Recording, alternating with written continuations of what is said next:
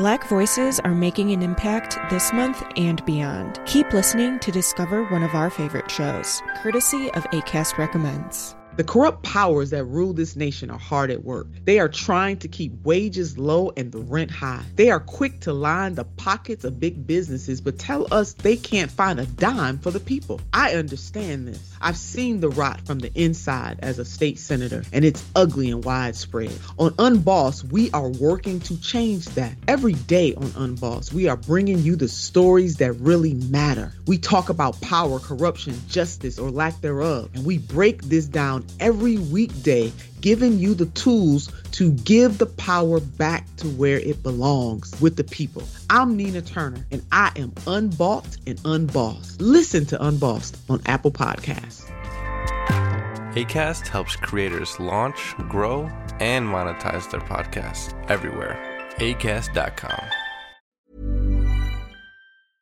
Welcome to Cover Your Eyes podcast. Today we're talking about Mr. Mom from 1983.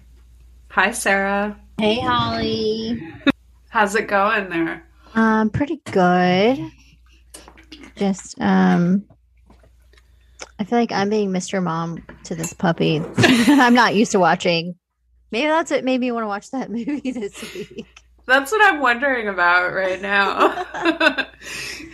I'm in charge of taking care of something that feels very foreign to me right now. I have to go through these routines that I'm not used to. Like Mr. Mom. so, what's your memory of Mr. Mom? Oh my gosh. I love this movie forever, like for as long as I can remember. thought it was so cute. I mean, even as a kid, I guess as a kid, you don't really think about like the marital aspect and like the role reversal aspect, but maybe you do a little bit. Um, and I just liked the little boys in the movie. I thought they were adorable with their whoopee and all that kind of stuff. I don't know. I just think it's such a cute, funny movie. And I always liked it. And I watched it again and I still like it. So I saw this movie like probably 1985 or something like that Mm-hmm. at home. I watched it with my mom. And I really liked it and I thought it was funny and goofy and cute. And I remember giggling a lot and thinking that Jack, um, what's his name? Michael Keaton? Michael Keaton. I kept thinking Diane Keaton. like, it's not Diane Keaton. No, definitely not.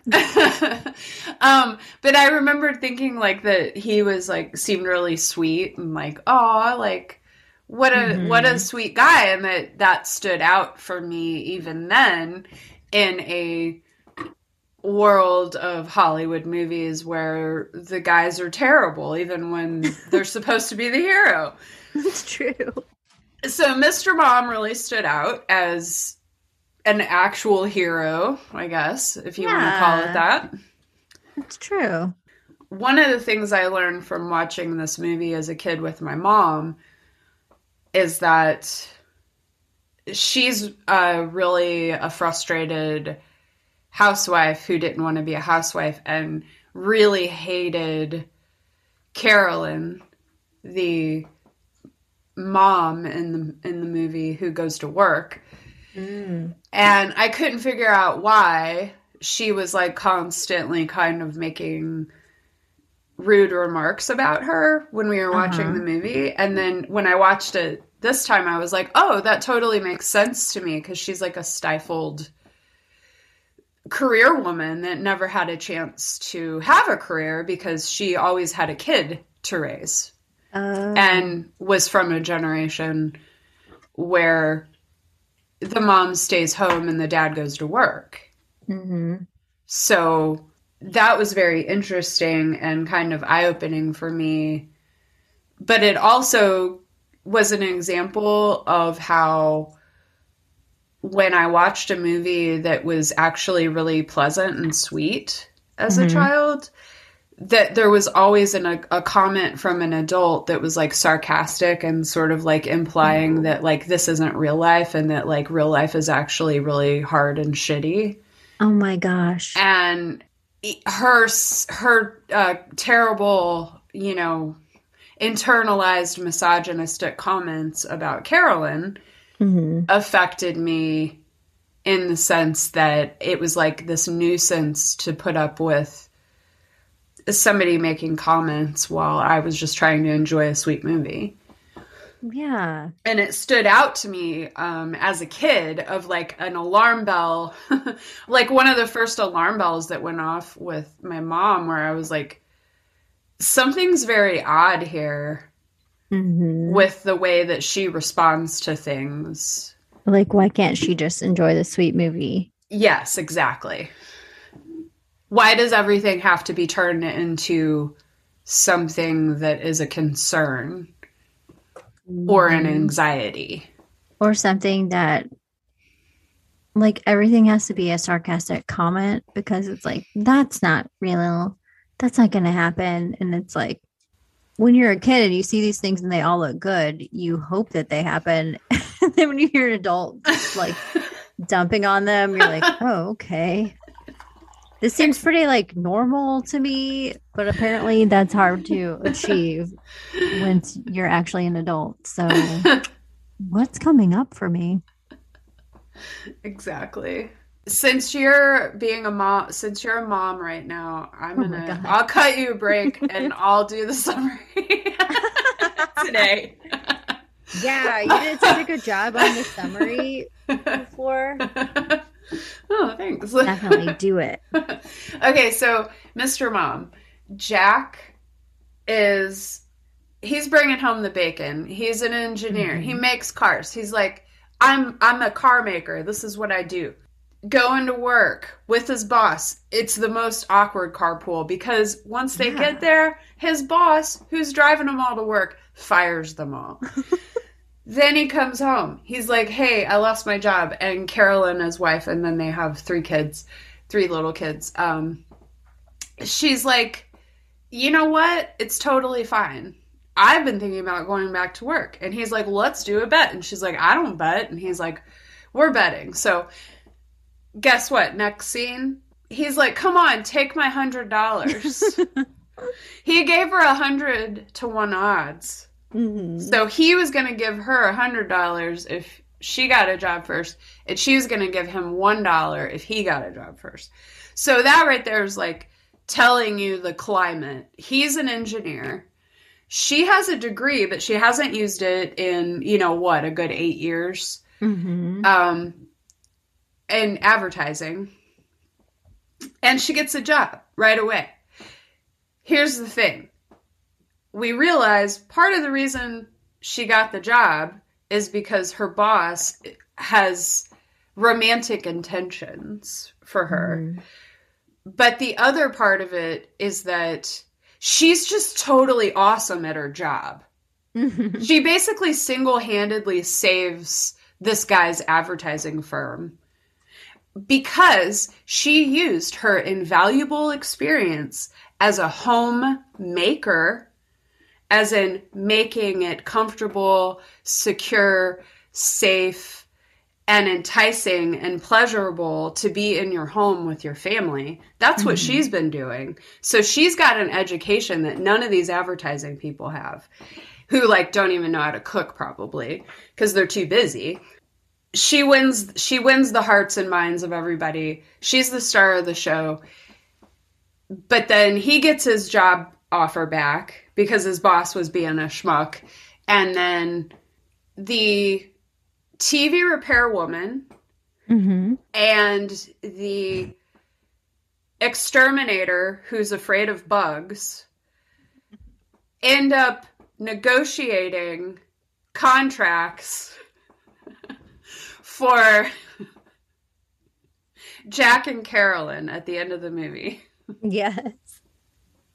That was great. And Jack punches his boss in the face for talking to his kid in a very crass way. And his wife, Carolyn, Carolyn punches her boss in the face for coming on to her in the creepiest fucking way possible. That was like some Harvey Weinstein shit that he was trying to pull. you know? Uh huh. Oh, you're taking a bath? I'll keep that in mind for later when I break into your hotel room. Um, Exactly. Yeah. that's how did I do? great. Does she keep her job It sounds too? like I feel like it's unclear as well, but I feel like the TV repair woman's negotiating for her. The last Mhm. thing I remember her saying was like, "What if you're in the office three days and home the other two days?" And then she went to work on it. Yeah, Seems like then- she might. Yeah. I bet she negotiated it down even more. Mhm. This was uh, written by John Hughes. I know, you know, I didn't remember that at all. And I saw his name, I was like, "Oh my god, another John Hughes!" But instead of being in Chicago like all of his other movies, it was in Detroit, Motor City. also, Michael Keaton wasn't Mhm. he in a movie where he like ran a car plant, Mhm. car manufacturing Yes. plant called like was it called Gung Ho? Yes. Yes, I purposely didn't look it up. I was like, I think it's called Gung Ho. I'm just not gonna look it up. Nice. was that after this, I guess? Because this was his first like real starring role, I think. yeah, Um, yeah, another auto movie. And his movie before that was called Night Shift. I don't know if that was about Oh. cars too. Maybe So- he did like all automotive movies in the beginning. that on that one, he's actually making cars on the assembly line on the night shift. Okay. And then he gets you- moved up. No, I'm just making this Oh, you're up. joking. Yeah. Then he becomes an engineer, and then he runs a plant in Gung Ho. exactly. Um, yes. So John Hughes. Oh my goodness. I Yeah. know. So, and it's interesting because, you know, the like the main obviously like the main messages, like the obvious messages of this movie is that like you need to take pride in what you're doing. Like no Mhm. matter what your job is, you can have pride in it. And that like Yeah. these jobs that we brush aside as being like not as important are actually more important and are actually like the root of all the other things that become stable only are stable because you have these basic needs met. And a homemaker is somebody who meets your basic needs. Mhm. And as we know, if your basic needs of food, shelter, water, and, you know, sex are not Sex. met, Mhm. then you're not going to be able to advance in your career. You're not going to be able to be a go getter out in the world. That's a so good point. these are valuable skills. hmm And they are skills. It's not just something that's like everyone can do. And he demonstrates that when it's his turn to stay home and be a homemaker. It's not easy.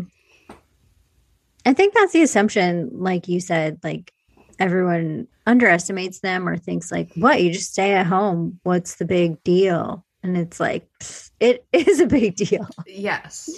like a well-oiled machine and so when someone's running it that way the people on the outside don't appreciate all the work that it takes because they make it look easy but it's Mhm. not i mean just taking care of myself and like adding a puppy into the mix this week has been like what i don't have Mm. any time to do anything how do people do this if this were a child i don't know how i could possibly be working and doing this and it made me think about like single moms Yeah. how do they do it? Who work like two jobs, three Oh my jobs. I know. What? I thought about my parents and like, how did they both work and raise me and like keep things together? Yeah. Like, our house wasn't immaculate or anything, but it's like, you can't do everything. No, you can't. That's not the most important thing. Well, Um, and then, you know, I had um my dad traditional nuclear family. My dad worked full time. Mm-hmm. My mom was at home full time and she did the all the traditional house homemaking activities. I had that experience growing up. But you know, she had a lot of emotional problems And as somebody who's had a lot of emotional problems myself, I often am like, wow, how in the hell did she manage me when she was like in the depths of depression? Mm-hmm. Or, you know, in the grips of horrible, severe insomnia or whatever. It's like, how did she handle that? And, you know, I feel like um, she did a lot of stuff that was really weird and like not great for me. Uh-huh. And you know, like she, like we, we were talking about of how she's like making jabs about Carolyn, like just kind of always putting like a damper on something that is very positive. But I mean, it makes sense to me why you would get that way because you're just fucking tired because Mm-hmm. like you can barely take care of yourself. It's true. It really does make you appreciate like what our parents were able to do for us. Just keeping it together is like a feat in itself. Yeah.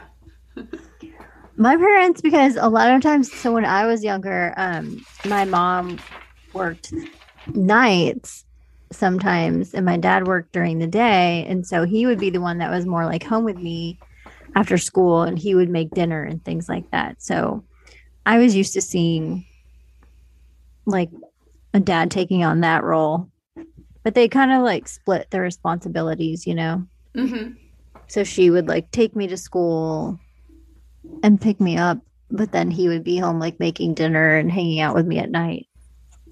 So I was lucky to have that. Um Sara's getting mauled by the puppy right now. See if I put it in the crate, it starts crying. Yes. I have the crate next to me. hmm I'll try it again. I'm so Okay. sorry. Oh, that's fine. Earplugs out of my ears. I mean, it just it actually fits the movie, so It does. it's okay. Get in there. Oh my god. It's true. It's like non-stop. They need your attention. This is just one tiny puppy, but he's like Mhm. dominating my life. I can't imagine three children. And even like when I had that time last year when I was just at home like most of the time in between gigs, you know, hmm I had all these big plans and projects and things, and it's like so much of them I didn't do.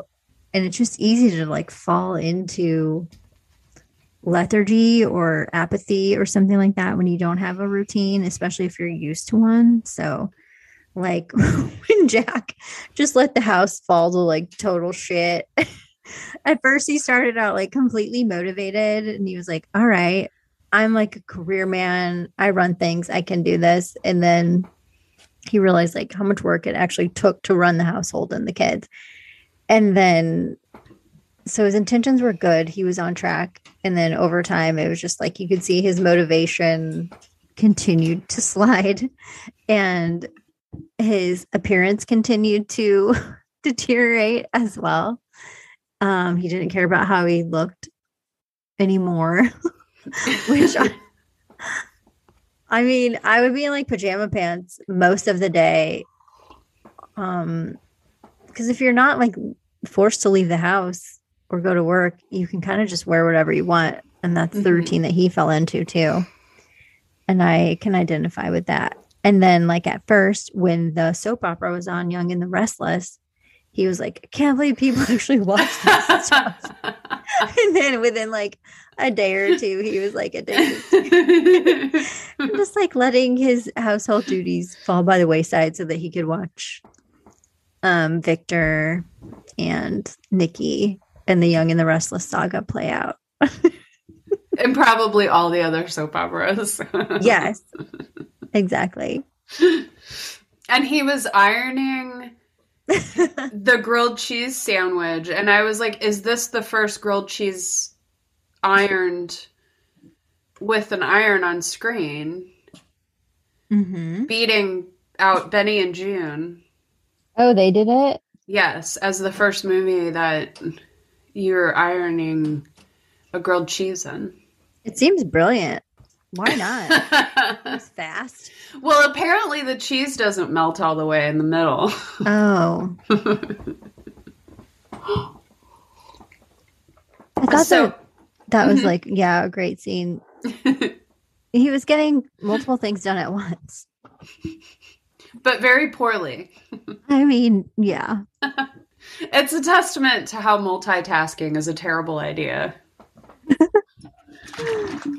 It's good if you can do it, but yeah, it's not easy to do multiple things at once. Well, I don't know. I just think this movie's so good and it made me like really reappreciate Michael Keaton and how Yes. great he is. He is great in this movie. He's Oh my like, gosh. Okay, perfect. First off, I just or also I wanted to mention how much I love early 80s men's suits. The like the, the like from like 81 to 84, uh-huh. the cut of men's suits I think were perfect. Uh-huh. Also, vests are usually involved. That's It's like true. a full three-piece suit. hmm and it's tailored. It's not too tight. I just think it's perfect. So when I saw him in the suit, I, was like, "This is the suit." Like basic but good. It doesn't have like giant shoulder pads yet. And it doesn't Mhm. have like that big like retro zoot suit look that the Mm. 90s suits got. The worst. just like a classic. Yes, I love that. All of the decor in the movie too. Mm. Their '80s house is just like perfect, and her outfit when she goes back to work on the first day is just like perfect '80s outfit. I love it.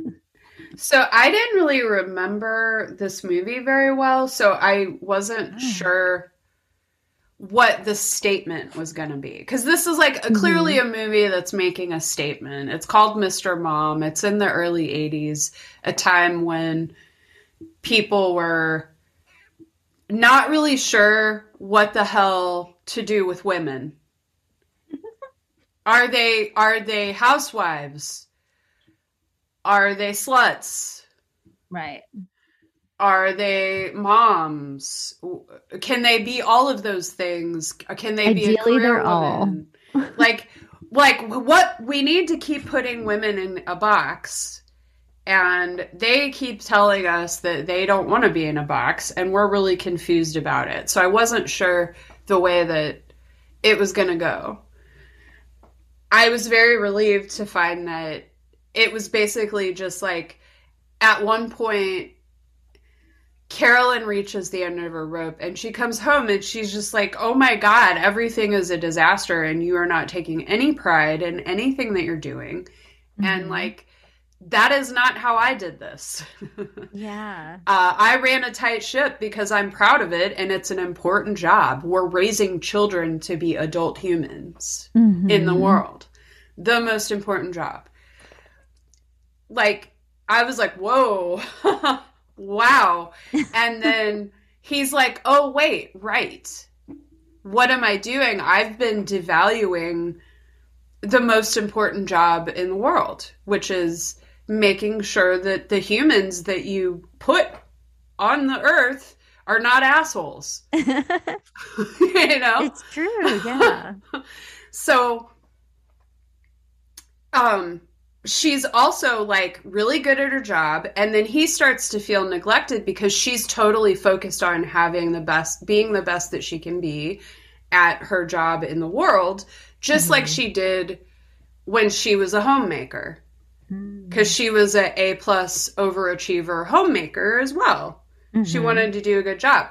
But he's like doing a good job at home, but now he's feeling like neglected because he's in the home with children. And at one point, he's like, My brain's turning to mush. Like, yes. you know, I'm enjoying like the five year old television programming that's on the TV. Like, I need adult activity, you know? Mhm. And he starts hanging out with the women in the neighborhood Mhm. who used to hang out with Carolyn, But now they hang out with him and they play poker for coupons. Yeah. And That was funny. and Joan is like trying to seduce him. yes, and Jillian. Um yeah.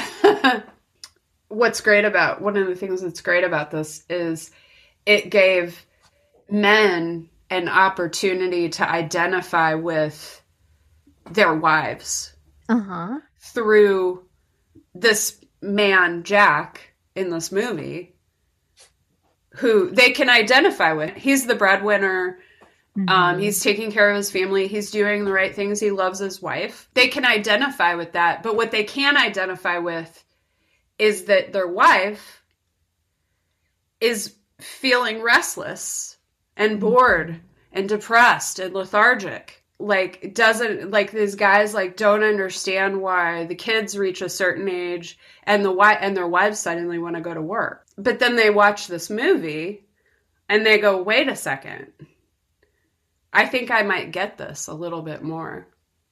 I feel like I'm talking No, you're right. That's a really You good know? point because putting it putting a man in that spot is probably the best way to make men realize what the women have been feeling for so long. and then he like he he feels neglected by Carolyn because she's working so much.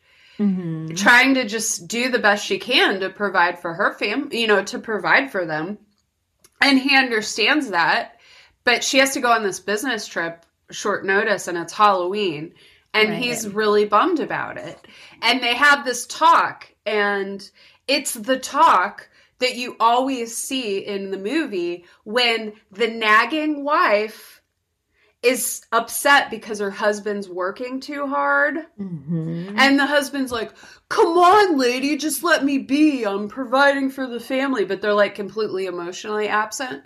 Yeah. So it took that trope and it turned it on its head.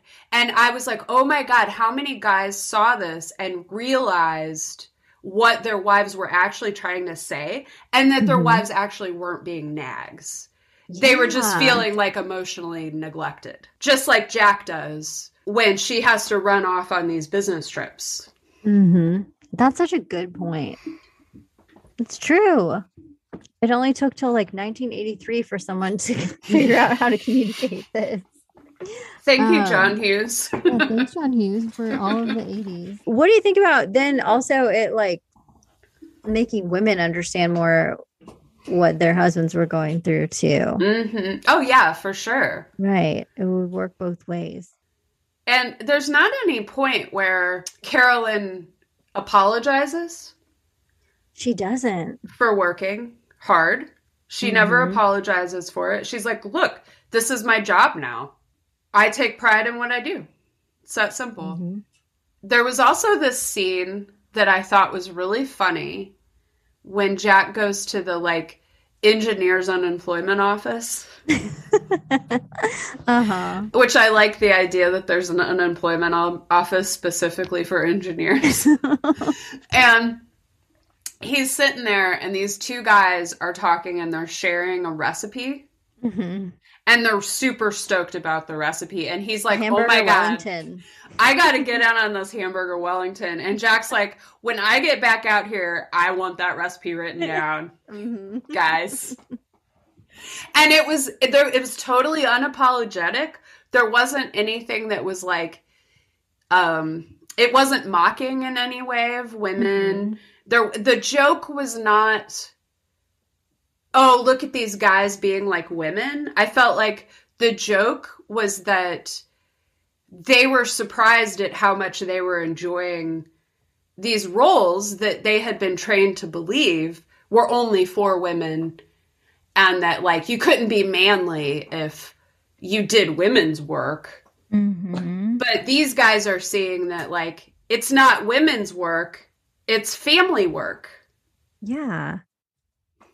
And i just felt like that was like this weird this movie is like this weird like uh gender role opening Mhm. that is just being a gender role opening there's no like uh ending you know because like i was i guess i was afraid because i didn't remember the ending i was afraid that it would turn into this like oh, he's going to get his job back. And then she's going to be like, oh, finally, I can get back to being who I am as a homemaker. Because you know, in the 70s or 60s, if they did a movie sort of like this, that, that's totally what would have happened at the end. Mm-hmm. And Right. it would have been like, well, of course, women can do anything a man can do, but she doesn't want to. he meet okay, so Jack meets Joan at the grocery store, and Joan is a friend of Carolyn's from the neighborhood, and she has she's kind of got her sights set on Jack. Mm. But to me, okay, I don't know if I was just sort of making this up or if it seemed like um if you thought this too, but I don't I didn't take it like she wanted an actual relationship with him or anything. It seemed like she just was like interested in fooling around with him physically. I'm not sure. I was wondering about that because it's like maybe that's it. So she, when they're when he's leaving the grocery store, and then Joan, who's like the vixen, the vamp, and the Mhm. other woman who's like the school crossing guard, like innocent woman, comes up to Joan and she's like, "He's married," Mm. and Joan's like, "So were we once." like she doesn't care and so it's like does she think maybe she is thinking of just like trying to get another husband she wasn't trying to talk him out of his relationship with Carolyn. It didn't seem like she was just like always around there to flirt and have a good time. yeah She's like divorced suburban Samantha from Sex and Mhm. the City. What the hell is with people, and I'm not saying just women, I'm any people who like to pursue married people yeah. romantically. Especially married people with like three kids Yeah. you're friends with the family I'm like the only thing I can think of, and I guess I've observed. I guess that's because I've observed people like trying to do it, mm-hmm. like trying to sab uh, people who try to sabotage other people's romantic relationships, Mhm. and I'm like, and it's like a pattern or something that they like get off on. yeah And I guess the only conclusion that I've come to from observations is that there are people that feel really low about themselves deep inside and they need extra validation externally. And the only way that they've found to like even partially satisfy the deep lack that they feel inside of themselves is to find somebody who's already in a relationship the person in the relationship turns their attention to them they can go oh look i'm better than that woman. Mm. The person that's being cheated on. Right so it's like this weird competition that the other person doesn't even know is happening exactly you know like hunting Yes, exactly. And I've actually seen people that seem to do this for sport. mm-hmm. And I'm like, wow, why don't you just wear it on your sleeve that you're like the most insecure person in any room ever? oh no And like go Mhm. get therapy. like i cannot have a relationship a real one yes. i'm afraid of a real one hmm but I want something and I want to be the winner. You're right. Because if you find it's like a victory in itself to just find someone that you can be with on your own in a relationship, but then there's like an added level of victory when you're like taking them away from someone else. It's like more competition hmm and more like validating to you, even though it's terrible. And then it's also like he's like if it's some guy that's like trying to take a wife away, say, Mhm. and the guy's like, "Oh, he's really like the husband is like re- super successful in business and has everything and is handsome Mhm. right? Then that guy can go, well, she's married to this super successful, handsome guy, and yet she's risking that for me. Mhm. So I must be pretty goddamn special. Does that sound right? yeah.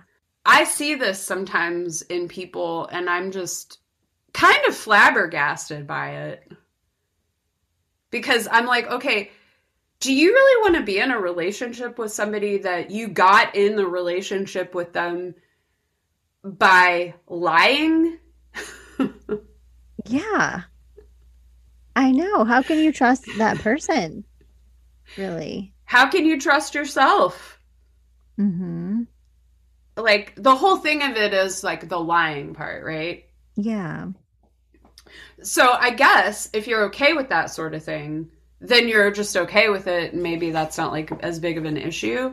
Mhm. Um, and obviously, there's like all kinds of reasons that people cheat, da da da.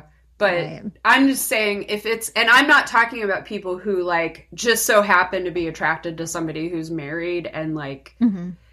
they're they find themselves in some weird obsessive pattern where they can't, where they quote unquote can't help themselves Yeah. and it's like some kind of a you know uh animus trigger or whatever like that sort of thing is different than what we're talking about here because i've actually i knew a guy in college that always seemed to be pursuing women who already had boyfriends And just for that like added victory part of taking them away from the other guy.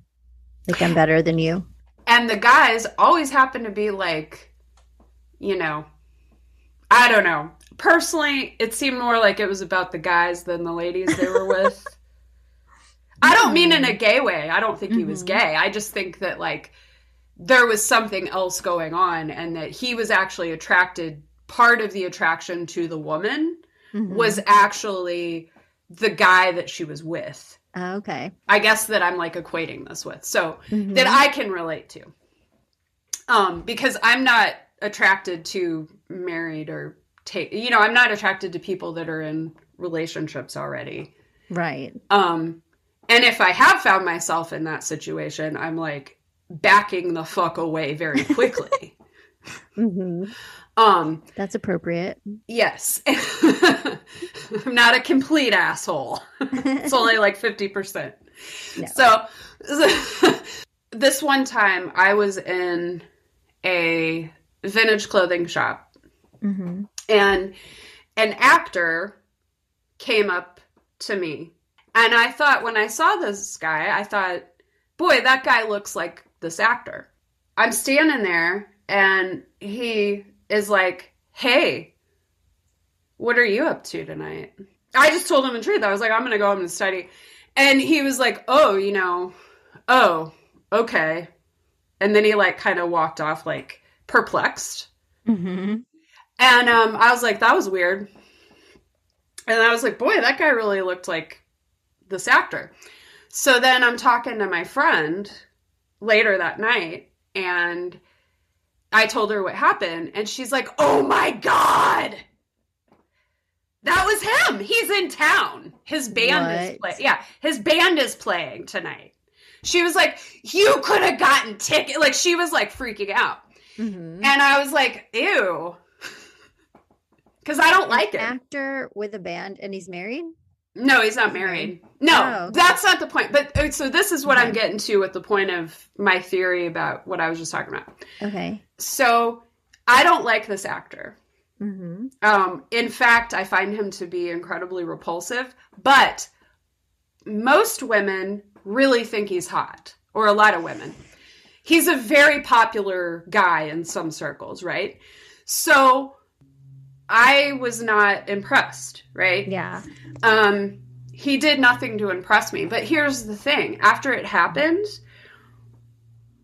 I felt very flattered because he's a big star and he dates hot women.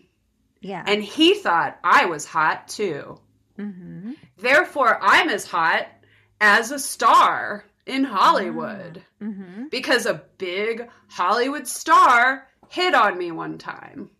Mm-hmm. And so that I guess that's like how I equate people who are like into married people not so much because of the person but because of who they're actually with.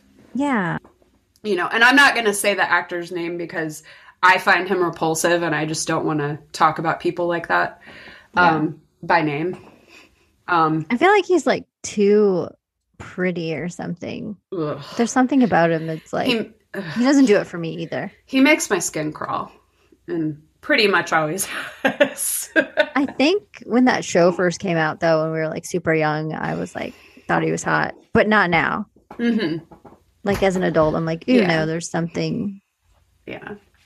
that's cool though. That's a good story to like make that point. Cool. I'm And glad that congratulations that that happened to you. Well, you know, it actually I got like the willies from it, so That's hilarious. um also I want to add I don't think that people that are doing that are necessarily conscious of it. I really do believe that they are probably just feel like they're being led by their hearts and oh, you know, it's just a it's just a coincidence that the last 6 men I've been involved with were all married. I just the heart wants what it wants. Mm-hmm. Okay, so here's another thing I thought was really interesting. So, whenever Jack meets Ron, his wife's boss, who is very clearly interested in his wife, he's very clearly interested in not just like a sex fling, but like an actual, I'm gonna fucking steal your wife Mm-hmm. and marry her for my business. Mm-hmm. Um, Jack immediately his first idea is to get a chainsaw and exert his like physical prowess with machinery and like construction work. Yes. Because when he first arrives to pick up Carolyn, he's coming to pick her up, and then Jack looks out the window and he realizes he's in a bathrobe while this guy's coming up in like a three piece suit with a limo. And he's like, I need to up my game. I can't let this guy see me in my blue fuzzy bathrobe. so, yeah, he immediately goes and changes into like a sleeveless shirt and denim overalls with the chainsaw and he brings the chainsaw into the house while it's running. Which is like the first clue that he's not used to using a chainsaw. Yeah, and and Ron's immediately on to him mm-hmm. that he's not he's not a do it yourself home improvement guy. no. But I thought, you know, that's a really interesting take I, I that I find men often have of where they sort of like puff up hmm uh, physically and make themselves try to look as manly as possible through their like physical achievement in some way. yeah And I thought that's really interesting because that's a very active position with your body. Where with women, it's like traditionally the idea of what is attractive is not how she uses her body, but how she looks in her body. yeah it makes me think of like every nature show where it's just like the two bucks fighting over the doe while she's just like quietly sitting there or like the male birds doing like their dance puffing up their feathers while the woman just sitting over there like whatever whichever one Whoever's stronger. hmm or has the prettiest feathers. I'll just be here waiting. Yes it's very like that. I don't know. I just feel like this movie is such a good example of like a marriage and a family. It seems so sweet. Hmm i love it. Yeah, like even when Joan is being her most flirtatious and like literally sticking her very nice cleavage in his face. yeah Um I very much appreciate Joan's cleavage. Mhm. Um It's lovely that um he looks because he's like also appreciating Joan's cleavage. But I never got the sense that he was actually really tempted. Right. She's like throwing it out there and then he can see what she's doing. And once he realizes what she's doing, he's like, I'm in trouble. Like, this isn't good. No, and he even has a nightmare, Right. a hilarious nightmare, which is set. To, it's the tone. It's set up. Everything is directed like an episode of The Young and Re- the Restless. Uh-huh. The Young and the Restless music is on in the background, so you immediately know it's like a dream sequence. Mhm. And my favorite part though is when he gets shot by his wife who comes in because um you know Joan's like standing there in her negligee. This is all in the dream. And Mhm. so he gets shot and then he accidentally falls next to the body outline on the carpet instead and then he moves over to fit Mhm. inside the body outline. like a like it's a stage cue Mhm. and I was like, that is so, f- I don't know, it's so funny. Like, I feel like that, that scene right there showed like Michael Keaton's comedic brilliance, which he yeah, definitely has sometimes. Like, he does. yeah. And it's very subtle. And Mhm.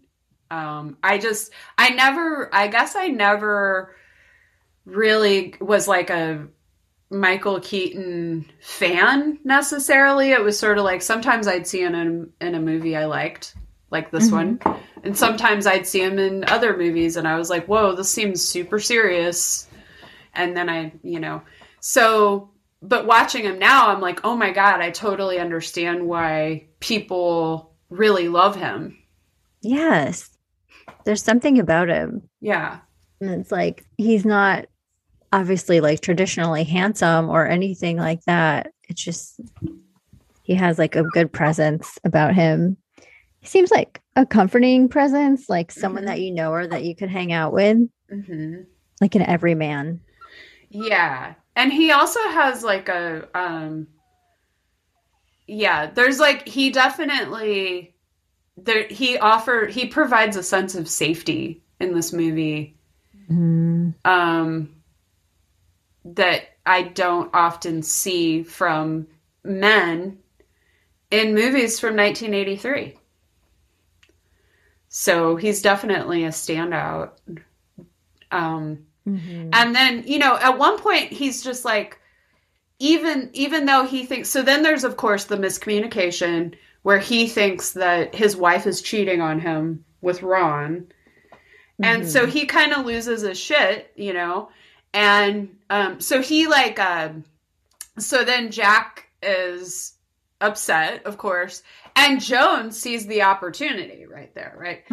But even still he's like wait a second. Like this is not i'm in love with my wife. Like even if she did cheat on me which i think she you know i'm thinking right now she did yeah. i still can't do that to her and Mhm. i'm like so think about all of the movies where these guys are looking for any excuse to like to go out to step out on their wives right Uh-huh. and then you got this guy who's got like a legitimate, like, not excuse, but like definitely an understandable reason why you would like go ahead and cheat on your wife right. if you thought that she had already cheated on you. Um, that he still isn't going to do it because it doesn't feel right. Yes. And that's just like extremely refreshing. It to is. see It's so movie. beautiful. Yeah, because she's gone off to California. Like she had to leave on Halloween. So he was already upset about that. The kids are Mhm. trick or treating. And he's like, these moments go by so fast and you're going to miss it. First excuse to cheat. He calls because the boys are like, I want to talk to mommy. And then he's like, okay. So then they call the hotel room. The boy, little boy calls, and then a man answers, and it's Ron, the boss. And then the dad calls back and he's like, Who is this? Or he's like, Where's my wife? And he's like, She's in the bath. In the bath." so, like, if you call a hotel room and a man answers and your wife is in the bathtub, yeah, you're going to think that she's probably cheating. oh my God. And so, yeah, he lost it a little bit, but not even too bad. He like wouldn't answer when she tried calling back, and then he took the phone and threw it against the wall. I mean, that's understandable. But he kept it together in front of the kids and everything, so that was good. and then he was going through all the reasons like so like you said once joan found out about it because the woman who was babysitting like immediately went and spilled the beans to joan and also the woman who was babysitting is the wife from um do do do national lampoons the christmas vacation and the other ones i think she's cousin eddie's wife right You're right. She is cousin Eddie's wife. That's how I know her. yeah i just realized it this time watching it But um, so yeah, Joan comes over and then she's like, mm, I'm gonna jump on this opportunity while she's out of town and I know she's cheating. And so he goes, he's gonna take a shower because he's been painting and like doing all this remodeling around the house. And even when he thought she was cheating, he like went crazy and did like all this housework, like home improvement projects. So he's in the bathroom, like the shower's running, and he's just like talking it through to himself, like, what am I going to do? Like, I'm in trouble. I know she's out there waiting for me. And he goes through, he's like, A, you know, the kids, the kids are telling me. So he's like kind of thinking about it, but not really. And then he just goes through this whole list. And then finally he gets to like Z and he's like, I love my wife. so he's gone through like every scenario possible. And then he's just like, no, I'm not going to do it. I love Yeah. my wife. yeah. And it's so nice. And then even when he comes out, like so like the wife, Carolyn, comes home while he's in the shower and sees Joan and Jillian. She's like, What are you doing in my bedroom? It looks very bad. It looks so bad. She's laying on the bed with two drinks next to her I mean, while he's in the shower, like getting Also- ready. Also, the bedroom is completely redecorated. So imagine you Mhm. walk into your house, you haven't been there for like a week, and you go into your bedroom, there's another woman laying on your bed Mhm. next to some drinks, but also the room doesn't look anything like your bedroom. It looks completely different. I mean, that would be like a total mind fuck. That's true. Yeah, it was all different. It's from the Sears Safari collection. I actually really like the bedroom, the way he redecorated the bedroom. Yeah, it looks pretty nice. hmm so then he comes out and he thinks it's still Carolyn or Joan on the bed, and he's like, um, getting ready to talk to her. And then he looks up and he's like, his wife on the bed. And then they kind of get into it. Nothing too terrible. Well, I think Um, th- I think they have like a deep fundamental understanding that like they love each other. So Yeah. I got the feeling that even if they had both cheated, hmm they would have been like, "That was fucked up. Like we need to reevaluate and make sure that this doesn't happen again, and that it wouldn't be like." I don't think they would be a couple that would actually get a divorce over it. hmm Oh, Charles, how could you be so unfaithful to me? Stepping out. Well, Tina, you've been so busy at work every night. I just thought she won't even notice if I step out. Yeah. Um, I thought that was kind of weird. So, like you mentioned the poker game, so that's the first time that we really see him like hanging out with the ladies, and um, his wife is working like pretty late every night.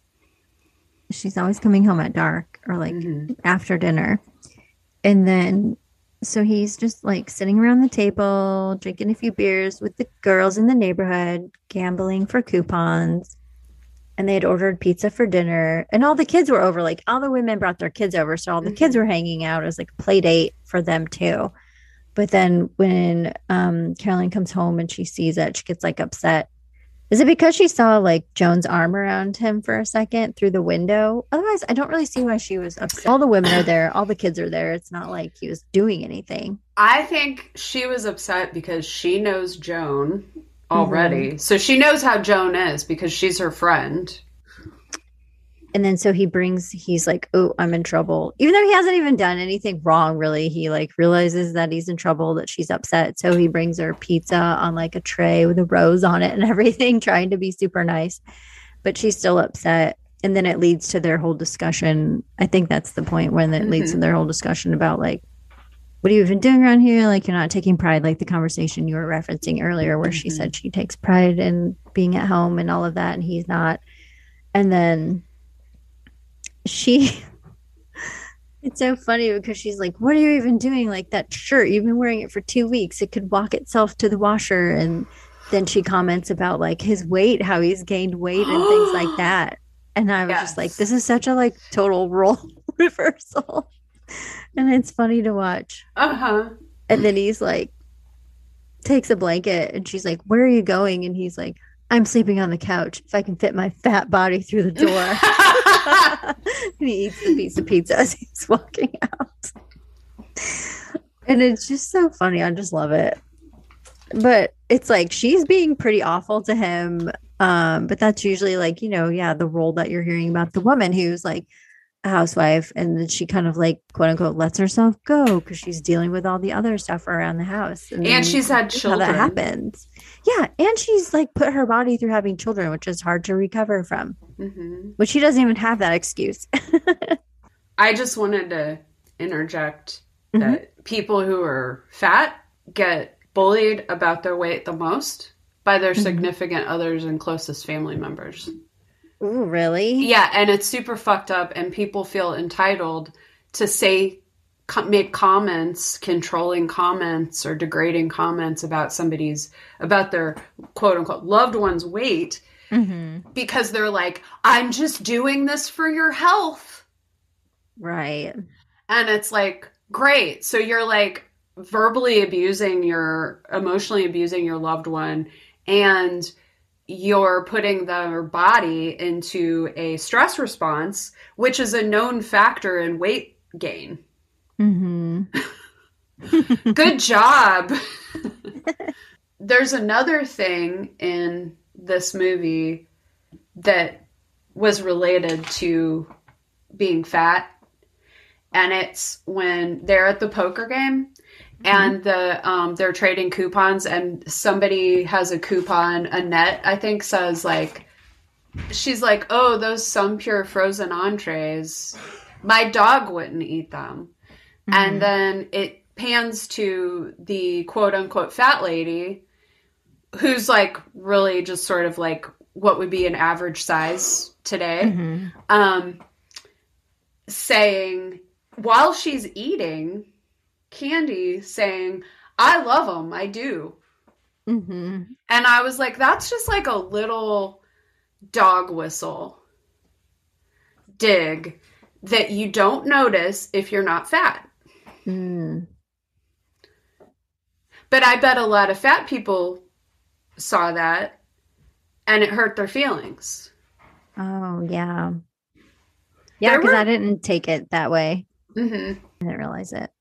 I guess for an 80s movie, that's pretty subtle though. hmm By 80s movie standards, that's still sensitive. Oh no, it's incredibly sensitive. mm-hmm. And and also like I think those kinds of jokes could actually still you could probably still get away with those kind of uh, subtle comments today, but I just started noticing what is happening when there's a fat person on the screen in a movie. Mm-hmm. And what I'm noticing is that they're generally treated in a particular way and they generally have a very similar personality that always has something to do with food. That's just an aside, but um, I thought I would point it out Yes. for those people who like it when we don't like things in the movie. Right. That happens. There's not a lot in this movie that I don't like. exactly. That's yeah, you've got to point out something. Yes. So speaking of bodies, um Mhm.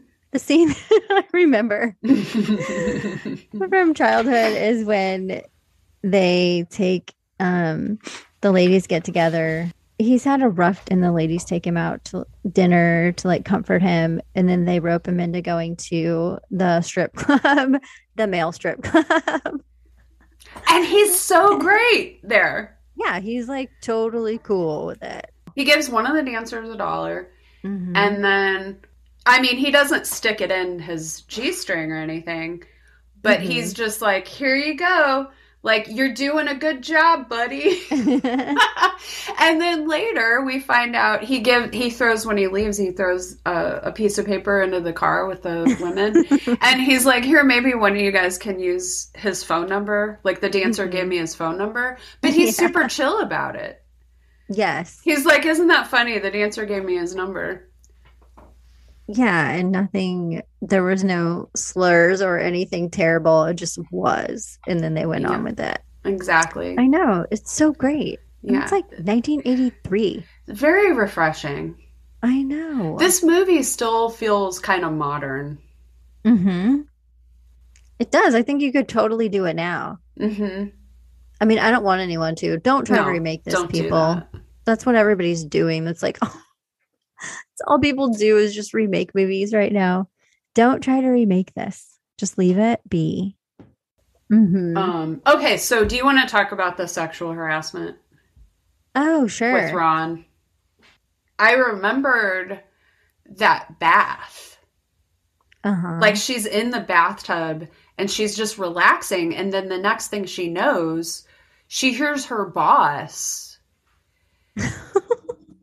And he's he's like bringing in food and he's wearing like his his like smoking jacket loungewear hmm after she very clearly let him know that she was not interested in him at all. Yes, that's overstepping. It's really creepy. It's very creepy. And then he intentionally sabotaged because who else is calling her at the hotel besides her husband? You're right. He knew what he was doing. Yeah. He's been vying for her this whole time. hmm The husband and the wife are both presented with um, a series of scenarios that in other films would have led to cheating. Yeah. on their partner. But in this movie, only leads them to realize they love e- how much they love each other. Aw. It's so nice. It's incredibly refreshing. It is. Thank you for movie. picking this. Yay. You're welcome.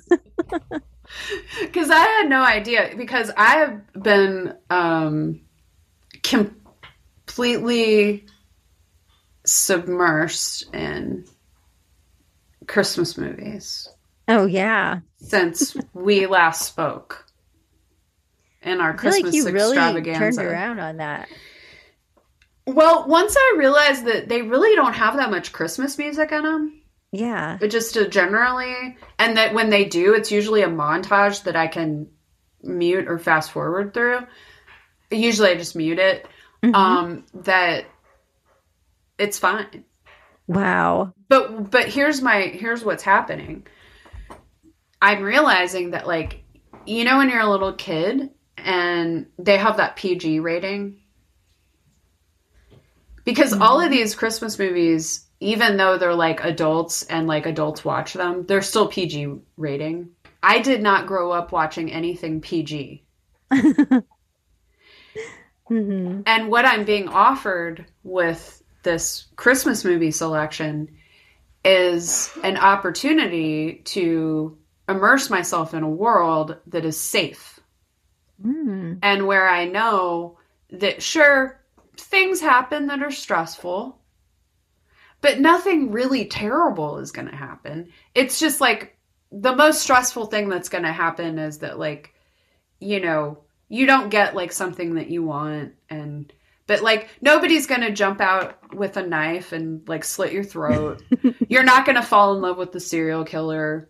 Mhm. Your your husband's ex-lover isn't going to kill your bunny rabbit. Like none of that stuff is going to happen and you don't even have to worry about it happening. And I'm like I did not get that as a child. So it's been really nice and I've just been taking I've like completely left all my sarcasm aside. I even quit counting the tropes. Wow. I'm just like letting myself relax Oh my gosh. and taking a breath and going, the world can be safe. Hmm. And like giving like my inner child that foundation back. Wow. Or not even That's back, but like building that foundation because I never had it, you know. So Mhm. before um and and then i watched so i've i've watched like uh probably at least one christmas movie like every day since christmas eve This is so mind blowing for me. I feel like proud, like I helped convert you a little bit. I love you it. you totally did because i was like if sara's into this i gotta check it out i liked that the advertising agency was full of jerks Whenever she's doing her um pitch to the guy for Schooner Tuna, who is like their main client that the company's depending on, and she gives them, you know, like like you said, she uses her experience as um, a homemaker to tell him what people would really want rather than like all the gimmicky stuff he's been doing. And it's to like lower the price while people are going through a financial crisis, which was happening in the early 80s and which is happening now. When is it not happening? And it's like, whenever this crisis is over, we'll go back to our normal prices. And then it's like schooner tuna, the tuna with a heart. And he was like, I love it. It's like so American. It's bleeding heart. That's America. And he was just like capitalizing on capitalism, I guess. he was just like, Yeah, Americans are going to eat this shit up, basically. Let's do it. Exactly. Yeah. How can we capitalize on people's emotional weaknesses? hmm And you know, it's like I listen or watch something and it's like, you know, especially when it's like a drama or thriller, then you go to the commercials and it's like a home security commercial Uh, or like, you know, for uh anti-anxiety pills prescription or whatever it is and I'm just or Mhm. beer commercial or whatever and it's just like what? Like they're watching, you're watching something to stress you out, and then the commercials are all for like de stressors, Yeah. ways to Let's- numb your stress. Yeah, let's offer you these solutions of numbing your stress so that you don't actually note it. And then all of the things that they're offering are devices that are just numbing agents, like you Mhm. said. And then you ingest those and then you don't notice how anxious you are. Right. And then you just keep doing it. And then you need more and more stimulation to get any response at all, which is how you get into these deep, uh, these like deeply upsetting dystopian futures that are so popular. Yeah. One other scene that I really was like uh loving in the movie this time Mhm. is when he has to take the kids to school Yes. and they're like, You're doing it wrong. And he's like, What do you mean? I'm just driving you to school. I'm dropping you off. Like, I run an engineering part of a major company. I can drop some kids off at school. And then he goes in the wrong way. And the woman's like, You're doing it wrong. And then the mom is like, Drop off at the north, pick up at the south, asshole. Or something like that. yeah. Just getting like shamed all over the place. And he just like sinks down in his seat. And it's like, I totally identify with that because after having to take my niece to school a few times, it's Mm. like really intimidating. there are like rituals that people go through. And if you're not used to it and you don't know the the rules and the way Mhm. that it's done, you like stand out. And then the kids get embarrassed because everyone's noticing, and it's just like it's a high pressure situation. Oh, I could see that for sure. Picking up and dropping off because I've been that person that's like doing it wrong. and then you feel like everyone's staring at you. so like Okay. uh, I think my favorite quote was when um, Jack was having his dream and Joan came in and she's in her negligee and she's like um, he he asks how Joan likes his flannel, which was the flannel his wife had just Oh, been yeah. uh, like insulting basically. And Joan said, Let me tell you about flannel. It gets me hot. And I was like, this is my favorite quote. I just I love everything about about that scene. and then and then um but the other thing is that later um Jack burns his flannel Mhm. that he was wearing, you know, for two weeks straight or whatever. And he's getting his son to part with his Wooby, which is his security blanket. And it was like a very clear message of like, Jack is ready to step back out into the world in the sense of like being a responsible person and mm-hmm. like taking care of himself and feeling secure in himself so he doesn't need his security blanket the flannel shirt yeah. and you know and then by him being able to do that it inspired his son to go well i don't need this wooby.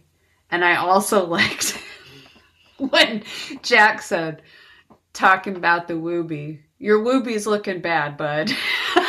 That made me like really crack up. I was like perfect delivery. That whole scene was amazing Yeah. also, Jack invented um, the first uh, robot vacuum.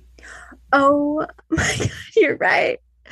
I took What a are clip of that because I was gonna post that. nice.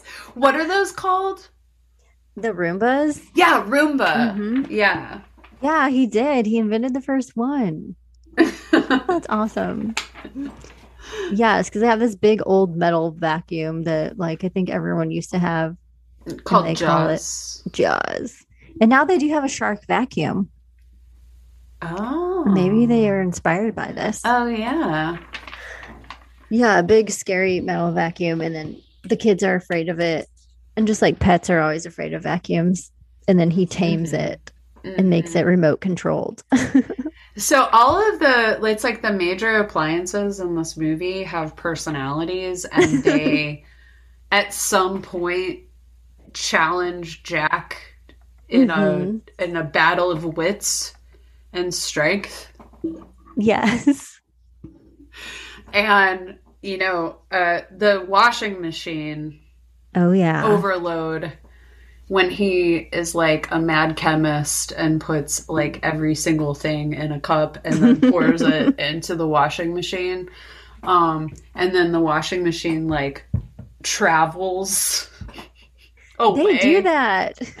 because it has so many bubbles in it like Mhm. okay when i was a kid that made me really scared of doing the laundry and then um I realized that I've always been extremely cautious about how much detergent I Mhm. use. And I was like, oh my God, that's where, because whenever I go to do the detergent, Mhm. um, before I started using those like uh, pieces of basically practically a piece of paper that you just put in your washing machine, which are great. yeah.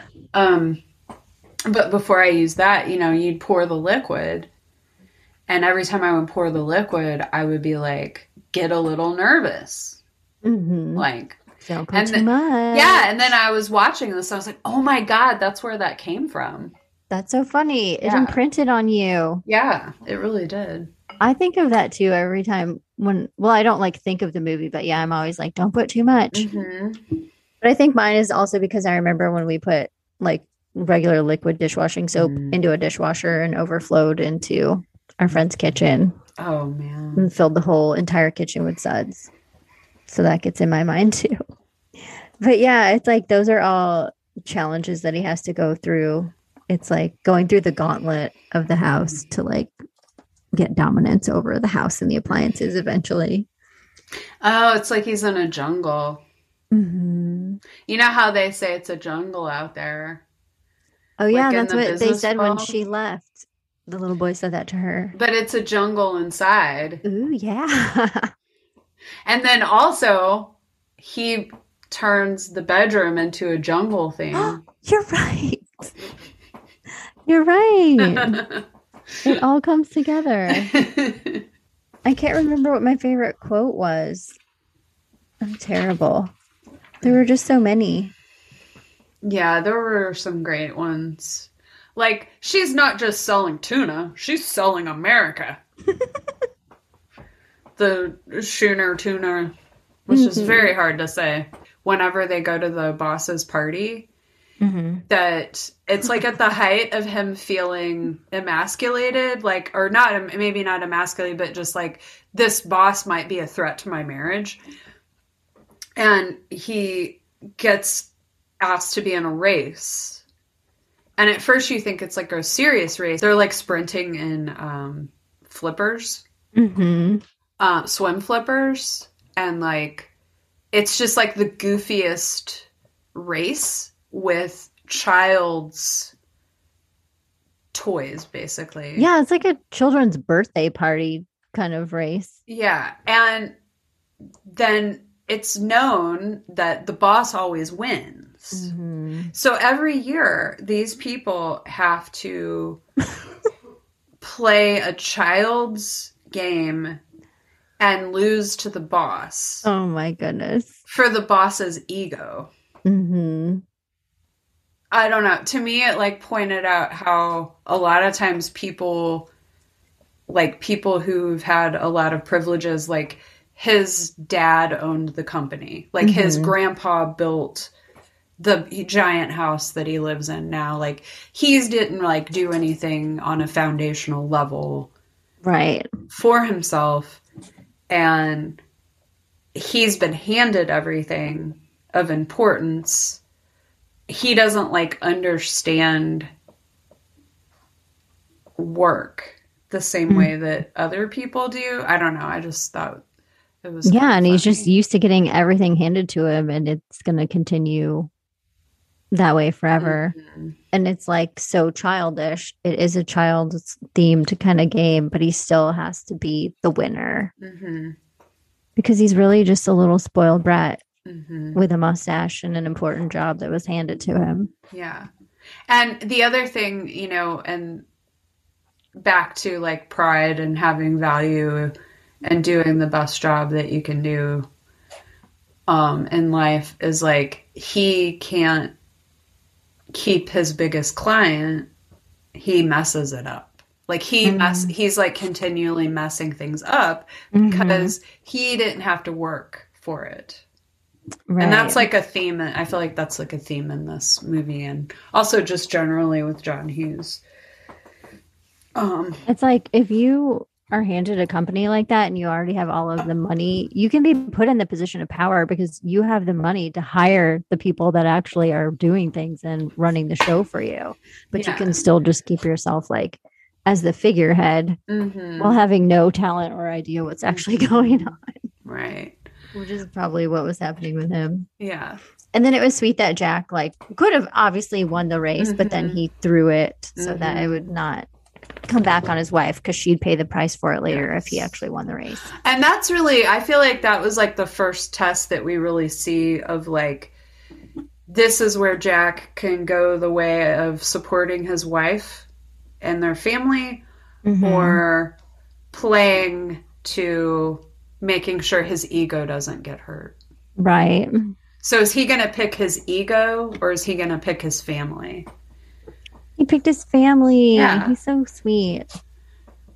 I love him. Yeah, I just have like two little things of trivia Oh, that I yeah. thought were Sweet. interesting. I love it. Um, I guess so. My favorite quote was when he was just going on the rant about how he he hadn't left the house in like two weeks and he was watching the same show as the baby and he's like, and I liked it. Oatmeal. That's so funny. It's just so funny. Um, but so this is something that I thought was interesting and it kind of ties in with something that we've done before. But apparently, so Ron Howard was like offered to be the director, but he turned Yeah. it down to direct Splash. Oh. And supposedly Michael Keaton turned down Splash to do this movie too. whoa. Isn't that crazy? I think that movie, I think Splash would have been a lot sexier oh, If- yeah. Michael Keaton had been It would have been a different uh, tone. Mhm. in the role. Yeah, I think he was like so perfect for this. So I'm glad he Mhm. chose this one. I don't know if it was like as successful hmm box office wise as Splash, but it's a better movie. I felt like this movie was huge, Okay, maybe it was. but I don't really remember. I don't, I don't know. Anyways, those were like that's the main part Nice. of trivia that I was like, oh my goodness, I can't believe it. Imagine Tom Hanks if Tom Hanks was in there's a there's a timeline where Tom Hanks is Mr. Mom and Michael Keaton is the guy in Splash. hmm it would have been funny too. Both of those would have still been Yeah. good, but and way different. And supposedly, um, also Chevy Chase, Michael Douglas, Steve What? Martin, and John Travolta, and Robin Williams and John Goodman were all considered for the role of Jack Butler. what? John Travolta, but think of uh, Look Who's Talking. I guess he did like a silly movie like that. That Mhm. maybe a lot of people felt generally just seeing back in the day of yeah, 1983 of like if you were an adult in 1983 what you grew up with your ideas implanted of the gender roles that are, were very strict of being like the shock of seeing a guy doing these tasks and like being this way like generally is probably how I would asso- I would relate that to how I would feel watching Michael Douglas as Mr. Mom. Mhm. so that's how I'm going to be able to relate, I think. that makes So- sense. Thanks for thanks for helping me relate to an adult male in 1983. You're welcome. It's like uh, Gordon Gekko from Wall Street as Mr. Mom. Um, okay, then there's one more. Mhm. Well, it says that, you know, Aaron Spelling was the producer or whatever, the guy from 90210. Yeah. Hold on. I'm a huge Aaron Spelling fan. He said that he hadn't found a movie that was suitable to take his children to, so they made one. Aw. Isn't that cute? That's so sweet. It's made for little Tori. Uh-huh. Um, and then it says that uh, Burt Reynolds was considered for the role of her boss. Oh my god. I know. Now, see, that would have been more convincing as a threat Yes. in 1983. Oh yeah. He was in his prime. Uh huh. That would be a definite threat. Because this guy, Ron, who the actor who plays him, he plays a doofus a lot Right. in movies.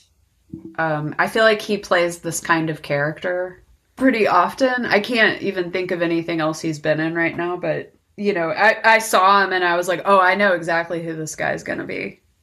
Yeah. Else? I feel like he was in a lot of things, but Mhm. I know he was on Roseanne for a while. Oh, that's where I Oh, know him from. Sa- Sara keeps having to take breaks to tend to the puppy because she's Mr. Mom. So Mr. Mom right now. Mr. Mom Part 2. Mr. Mom Part Two in the doghouse. That's what I'm living right now. I feel totally out of my element. Oh my god, I just got another plastic fork.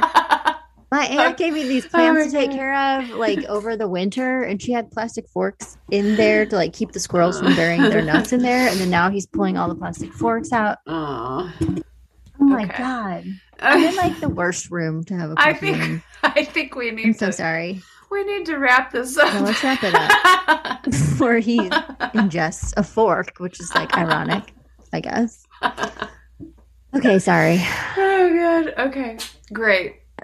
Hello, people. And hello, people. I apologize, anyone that's listening, for all of the distractions that I've had while I'm puppy sitting um, and all the noises in the background. I feel like I need to put a disclaimer at the beginning of this episode because I really don't like distracting noises when I'm listening to podcasts. And I know there's going to be a bunch of them in here. if it was nothing I could do. If we were watching any other movie, it would be unacceptable. But because we were Uh-huh. watching Mr. Mom, I feel like it just added to the show. It's true. Goes with the movie pretty well. it's like we're living it right now. Yes. So, You should So- see this room. It looks like Mr. Mom right now. Oh my god. okay, so I gotta um, go. We're still- gonna get off of here, so we'll see you next Tuesday. We'll be back with a movie, and maybe for all of you out there who like it when we don't like stuff, maybe we won't like it. Yeah, let's pick one we don't like. Yeah, for all you wicked listeners out there. Okay, bye. Bye. Black voices are making an impact this month and beyond. Keep listening to discover one of our favorite shows, courtesy of ACAST Recommends. The corrupt powers that rule this nation are hard at work. They are trying to keep wages low and the rent high. They are quick to line the pockets of big businesses, but tell us they can't find a dime for the people. I understand this. I've seen the rot from the inside as a state senator, and it's ugly and widespread. On Unboss, we are working to change that. Every day on Unboss, we are bringing you the stories that really matter. We talk about power, corruption, justice, or lack thereof, and we break this down every weekday, giving you the tools to give the power back to where it belongs with the people. I'm Nina Turner, and I am unbought and unbossed. Listen to Unbossed on Apple Podcasts. ACAST helps creators launch, grow, and monetize their podcasts everywhere. ACAST.com.